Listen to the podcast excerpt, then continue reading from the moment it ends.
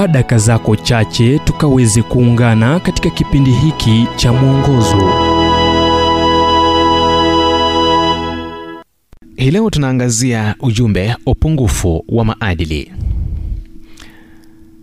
Kwa hiyo anayejidhania kuwa amesimama na aangalie asianguke.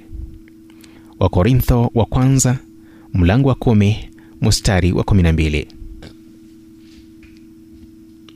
simu yako inalia au unakutana na mtu katika sehemu ya kuegesha magari ya kanisa na kuulizwa je umewahi kumsikia jina la kiongozi maarufu wa kikristo?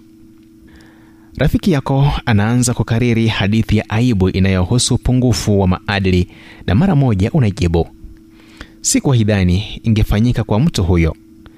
Niliona tabia katika uongozi wake na yale aliyoafikia katika jarida linaloongoza. Siamini angefanya hivyo. Unashtuka na kuduaa nam unafahamu kuwa mtu wa watu ni mtu katika hali yake bora kabisa ila alihisi kuwa mtu huyo alipungukiwa na maadili na kuleta aibu kwa mke na familia waliovunjwa moyo. Je yupo mtu yeyote wewe ukujimulishwa aliye juu ya swala la aibu la upungufu wa maadili. Maneno ya paulo ya himizo yanahitajika leo jinsi alivyoyaeleza kwa wakorintho zamani za kale. Kwa hiyo anayejidhania kuwa amesimama angalie asianguke. Wakorintho wa kwanza mlango wa kumi mstari wa kumi na mbili.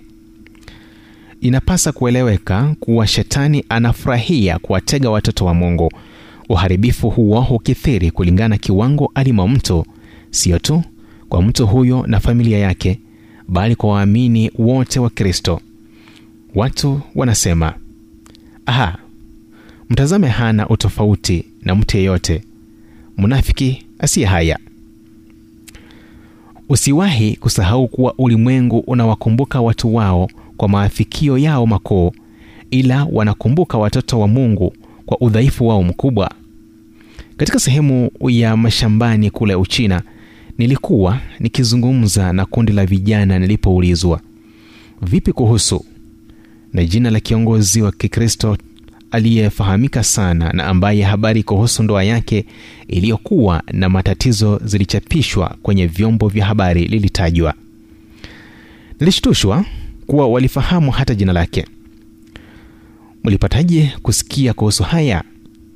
niliuliza na kwa haraka wakajibu oh tulisoma kwenye jarida la time magazine.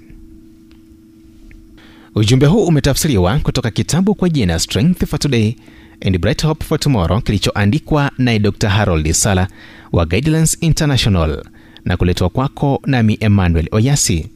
Na iwapo ujumbe huu umekuwa wa baraka kwako tafadhali tujulishe kupitia nambari 722 331 412 ni 722 331 412